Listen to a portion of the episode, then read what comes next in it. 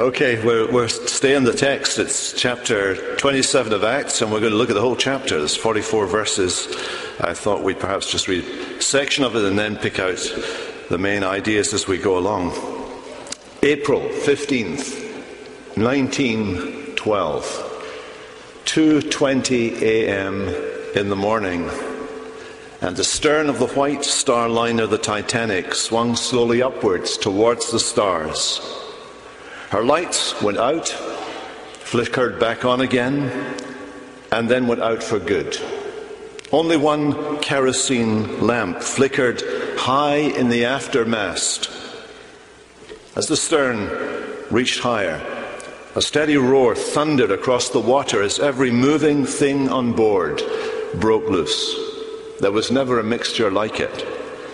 15,000 bottles of ale and stout, Huge anchor chains, each link weighing 175 pounds. 30 cases of golf clubs, 30,000 fresh eggs, potted palms, five grand pianos, a cask of china from Tiffany's, and most valuable of all, 1,500 passengers. The great and the unknown tumbled together in a writhing heap to the bow as it eased deeper and the stern rose higher. The Titanic was now absolutely vertical, her three dripping propellers glistening in the darkness, and for nearly two minutes it stood there, poised, until the noise finally stopped.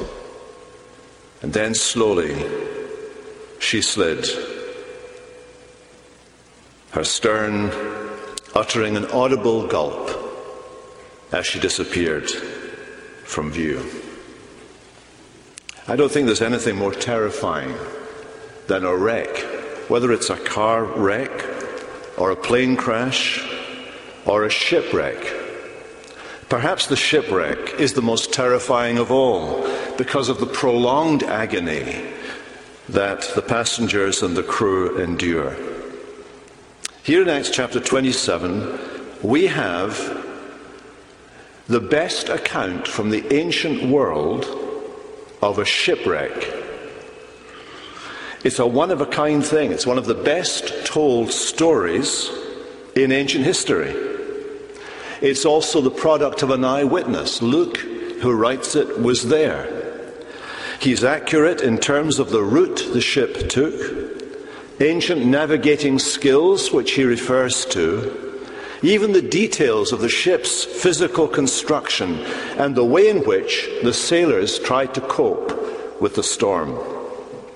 The first part of the chapter, as we saw, begins by giving us an eyewitness account of the journey they took. Paul, the apostle, is a Roman citizen, and he has appealed to Caesar and because of that status, an unusual status in the ancient world, he is permitted to have with him two of his own companions, Luke and Aristarchus.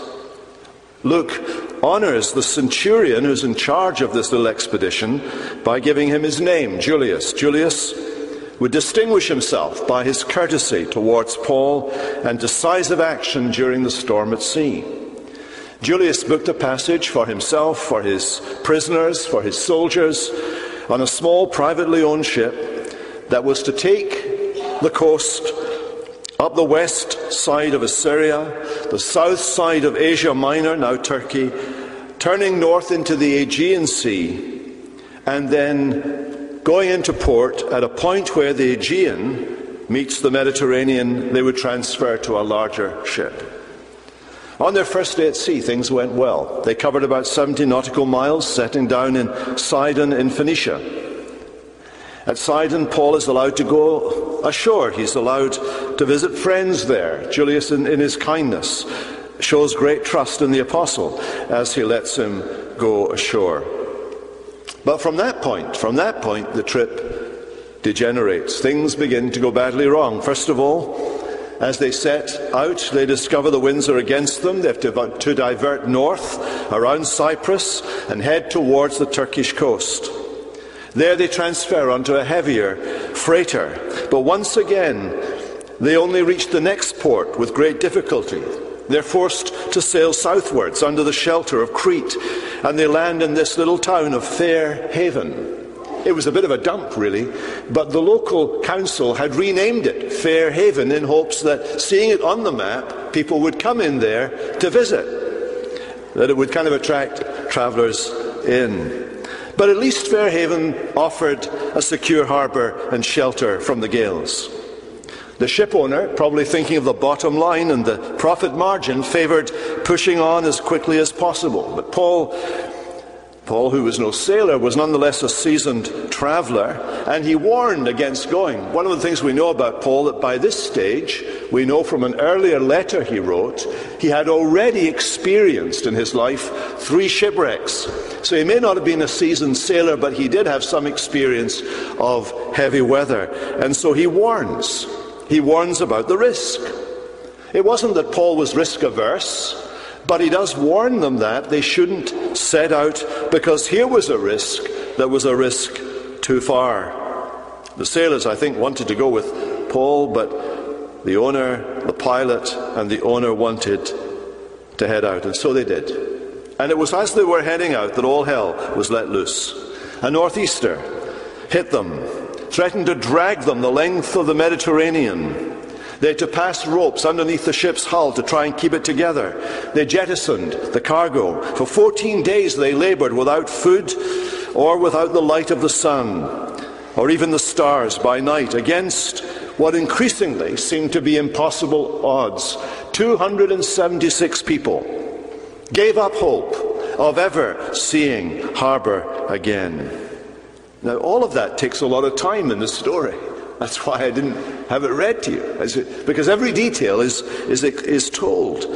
And the very fact that so much time is taken telling you the story tells you how important the story was. And as you read the story, I have to tell you this there is no divine intervention, there is no miracle of deliverance, there are no angelic guardians to guide them safely to the harbour. And when they're saved in the end, it's only after two weeks of agonizing struggle against the elements and ultimately a scramble onto the shore, clutching onto any piece of wood they could find to give them ballast as they try to swim to the shore. shore. And I tell you that because that's the way things usually happen in real life. And that's the way they happened there. But what I want to do in having got them ashore for a second, I want to go back to the point where things are at their very worst, in the middle of the storm, when salvation, when rescue, when deliverance seems most unrealistic, when the men are exhausted, having not eaten for nearly two weeks. The storm is unrelenting. The spirit of hopelessness is gripping the hearts of the sailors and the passengers alike at the very point where everybody is struggling to come to terms with what seemed inevitable death. It's then that Paul speaks. Look at verse 21. Since they'd been without food for a long time, Paul stood up among them and said, Men, you should have listened to me and not have set sail from Crete and incurred this injury and loss. Yet now I urge you to take heart, for there will be no more loss of life among you, but only of the ship. For this very night there has stood before me an angel of the Lord, to whom I belong and whom I worship. And he said, Do not be afraid, Paul. You must stand before Caesar. And behold, God has granted you all those who sail with you. So take heart, men, for I have faith in God that it will be exactly as I have been told. And we must run aground on some island. So there's Paul's words. You see the contrast. Men are in terrible danger. The sailors who are well experienced in this kind of thing are so frightened they've given up hope of being saved. And here's this diminutive Jewish preacher who knows little of storms and ships in terms of their technical aspects, but he's been through this whole process before, telling them to keep up their courage and not to be afraid. And by referring to this word of warning earlier, Paul is not saying to these people, I told you so. Uh, what he's saying to them, rather, is this if I was right back then, when I was only talking to you on the basis of my experience, and warning you against the danger because I've been in this kind of situation before, will you please listen to me when I tell you this? And then he tells them the really difficult thing that they have to listen to that God has sent an angel to tell them that, that the ship would be lost, but the people would be saved. And the key to their salvation from a watery, watery death is simple. It is that God, that Paul rather, belongs to the God who rules the storm, and that God had a task for Paul to do in Rome, and as a token of his favor, God had given Paul the lives of those who are traveling with him. Now, I think Paul's words here provide us with several principles that we can apply to our own lives because eventually we all find ourselves, if not in a literal storm, certainly in a metaphorical storm. Storms that come suddenly into our lives, that invade our space, that come with terrible ferocity. They can come with a phone call in the middle of the night, with a diagnosis from the doctor. One day it's a fine day, and the next day you experience real pain. You land in hospital. The diagnosis is grim, and a storm has descended upon your life. And the question is, how are we going to go through those storms? Let's listen to Paul. Because Paul spells out to these people that he is conscious, first of all, of God's presence. Look at verse 23. The God whose I am stood beside me. On the deck of a sinking ship in a raging storm, Paul was anchored in God's presence. Now, I remind you that, of course, Paul is not your ordinary Christian person. He's not a, a pastor or a, a, minister, or an evangelist or a bishop or any of those things. He's an apostle. He's a called apostle. He has revelations of God like this that you and I don't get. Frankly, you don't get them. Don't expect them. You won't get them. Paul gets them because he's going to give them to us. He gets them for our, for our encouragement. That's why they're in the Bible and mine aren't, and yours aren't ever going to be in the Bible. So Paul's are in the Bible because they're for us. And what Paul discovers by this revelation of God is this that what Jesus said when he was leaving his disciples is in fact true, whether you can see it or not. When Jesus said, I will be with you always, even to the ends of the earth, he meant it. And what Paul sees by a revelation from God is this that there on this deck of this heaving ship in the middle of the storm, there is God standing beside him. If he hadn't seen it in the vision, it would still have been true. But he sees it in the vision so that he can tell us that what Jesus said is true. In the middle of the storm, there is God with him. How does God assure you and I of this today?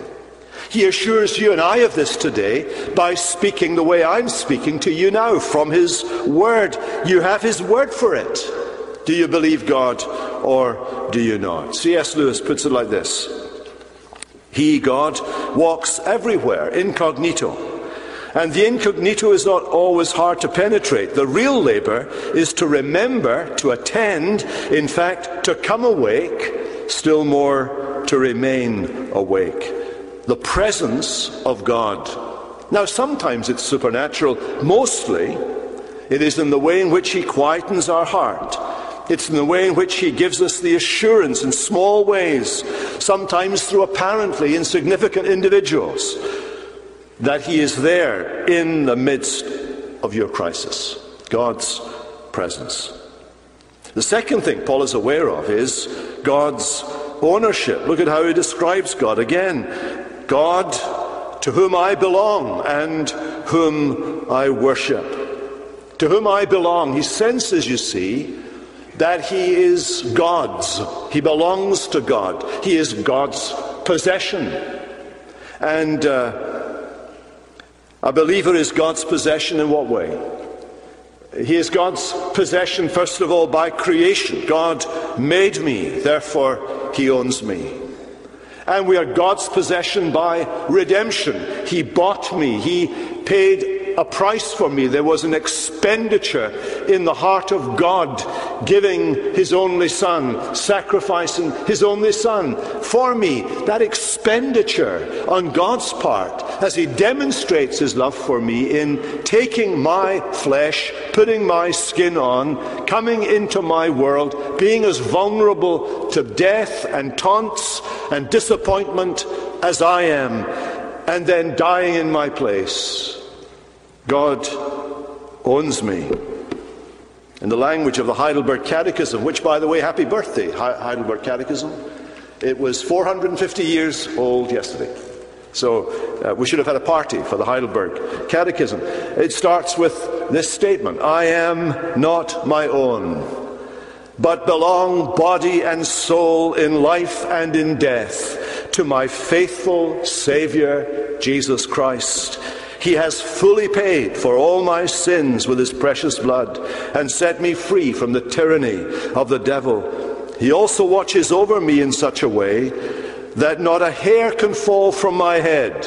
And he's been challenged with me recently, but not a hair can fall from my head without the will of my Father in heaven. In fact, all things must work together for my salvation. I belong body and soul. Paul realized that. The God whose I am. There was one minister I heard about who, whenever he was tempted, would resist the devil by saying, Lord, do you know they are attacking your property? You deal with it. That's a good way of thinking, isn't it? Well, here was Paul then. At one sense, at one level, he's a special case, but only in a particular instance of the general truth that undergirds all of God's people. Here is a God before, above, beyond nature, and we are His. We are His property. We have been bought by the blood of His dear Son. And all the forces of nature combined cannot rob God of what is His God's ownership. The third thing that Paul learned Again in verse 23 is of God's will. God's will. You notice he talks there about the God whom I serve. This divine must, as it were, governs Paul's life because God had an invincible plan. And God had told Paul what his plan for him was. God had revealed it to Paul some time before and said to Paul, I want you to bear witness in Rome. That's my plan. So here's the, here's the issue. Here's a little bit of thinking for you. God had told him he was to bear witness in Rome. One. Two, he had not gotten to Rome yet. It doesn't take an Einstein to figure out the implication of those two facts.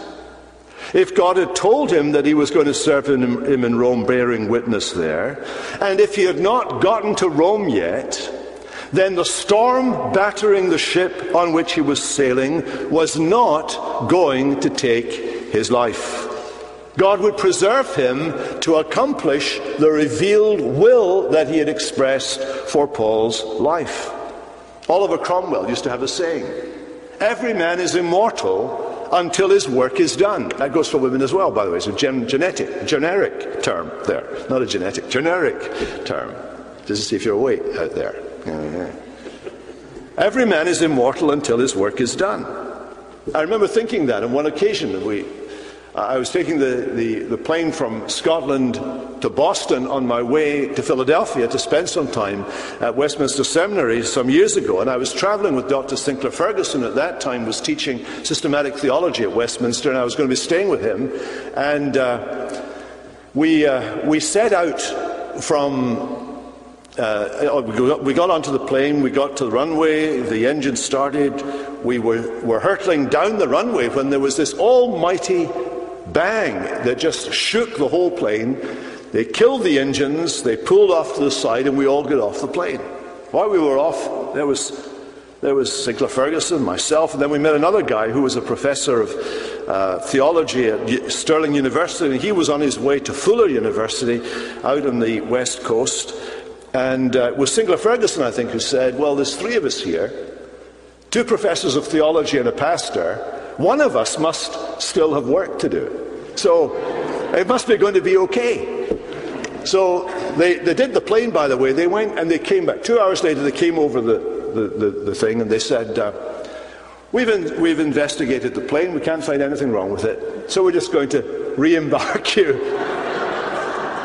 onto the plane. I mean, I have to tell you that, you know, those are the moments when you think, okay, is there another mode of transport across the Atlantic available at this moment? Uh, but anyway, so there, you go. But the point is, the point that Paul is making here is, you see, God has revealed his will. And in this situation where the storm is, is assaulting them, as it were, this storm can't do anything to interfere with God's revealed will. No assassination attempt, which had been tried, no imprisonment, he'd been in prison for two years, no mob violence, he'd been exposed to mob violence, no storm at sea, and no shipwreck could impede the will of God, God's unstoppable plan. And Paul's calm ability to encourage others sprang from his faith in God. I have faith in God, he said. He believed God's word. That's what, that's what it comes down to. Do you believe God? Do you believe him? Do you believe what he says? You know, sometimes a little child comes to you and they tell you a little story and you don't believe them. And you're right not to believe them. My question is do you believe God? Now, you and I don't get special revelations of the will of God like Paul did. Paul's are in the Bible so that we learn that we can trust God even though we don't have them. God has not been, and most likely will never reveal to us the specific length of service that we will give, the specific place of service that we will spend our lives. God will preserve us to do it, however, whether we realize it or not. He is in charge. He has a will for your life and mine. And we've got to trust that. We've got to trust that. The third thing, that, a fourth thing rather, that emerges from the story is God's sovereignty. Look, go to verse 25. I have faith in God that it will happen just as He told me. See, Paul knew God. He knew God was the God of all circumstances. He knew God was a God who kept His promises. Therefore, he knew that God was a God he could trust for all of life's details. Paul believed God. And here we see where the storm fits into the bigger picture of the book of Acts. Paul's visit to Rome was of such spiritual significance in the history of redemption, not just in his personal life, but for all of our lives, that the very fact that this storm occurs raises a significantly big question. Because when eventually Paul gets to Rome in the next chapter, which by the way is the last chapter, and you can just wonder what happens after that, because I'm not telling you yet. But when eventually he gets to Rome, what does he do? He preaches about the kingly rule of God, the kingdom of God. Now get this. What is the relationship between the kingly rule of God on the one hand and a storm that nearly drowns the apostle silences his preaching and ends his pioneer evangelism once and for all. You see, Paul lived in the same world that you and I inhabit. In his experience of life, like ours, life is full of contingencies, of decisions, large and small, of circumstances beyond our control, and, and from our perspective, unpredictable outcomes. He lived in a world that was contingent like yours is and mine. Everything that could go wrong had gone wrong for Paul. He'd been arrested, he'd been two years in jail. There had been mob violence, there was assassination plots. Now he's on the boat, and there's a storm, and there's going to be a shipwreck, and you think to yourself, like, have you got this wrong, Paul? And there are times in your life, aren't there, when you think you've been in the will of God, you're walking in the will of God, you think you're doing the right thing, you've made all the right decisions, you've prayed about everything you've done, and one thing after another goes wrong. Paul has this experience so that you can say to yourself, actually, I'm just going to trust God here. I don't have to have a cast iron written in the sky reassurance this is my will for you and you're in the right place. I am going to trust God. I believe God, he says. Through all the contingencies of life, our sovereign God quietly, inexorably works everything together for the good of those who love him. You see, God doesn't change the way nature works in order to facilitate the spread of the gospel. This should rebuke us whenever we feel sorry for ourselves or we're tempted to ask God why He doesn't make the way smoother for us and for His people. There are sometimes miracles, but they are by definition miracles. They are exceptions rather than the rule. The norm is that nature takes its course. Lightning and hail and snow and heart defects, cancerous cells all have their course. There is no guarantee that even the choicest of God's servants will avoid anguish or famine or peril or de- sickness or death. It is nowhere written that a Christian worker will not die in an air crash, be caught in a snowstorm, or be smitten with cancer. Nature takes its course. Nature is stronger than we are. We are still doing battle against its powers. And we humans are puny in comparison to nature. That isn't our destiny, but that's our situation at this moment, at this junction. We who were made to tame nature we who were made to fulfill nature are victims of nature because of Adam's fall and because of our sin. The only guarantee we have as believers is that none of nature's powers, neither life nor death, nor things above, nor things below, nor things in hell, or anything in all creation can separate us from the love of God that is in Christ Jesus our Lord. That's the only assurance we have. Paul had written that just a couple of days ago. We need to remind ourselves of that today. Dr. Barnhouse used to preach here, and his wife had a kind of perfect squelch for each other whenever one or other of them displayed a lack of faith. If somebody, you know, one of them in their marriage said something that was kind of unbelieving, and you know, married couples do that kind of thing from time to time, and they get, you know, the frustrations of life set in, and, and you, you know, you get you, one of them, one of them, the most spiritual one, of course, is the first one to capitulate, and they, you know, say, oh, why has this happened, or why has that happened?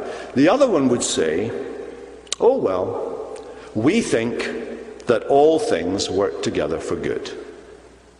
And the expected answer from the other person, this was to, to jolt their memory, and of course, the other then would be brought up short and say, Oh no, for we know that all things work together for good. Let's get the quotation line. Not we think, we know that all things work together for good.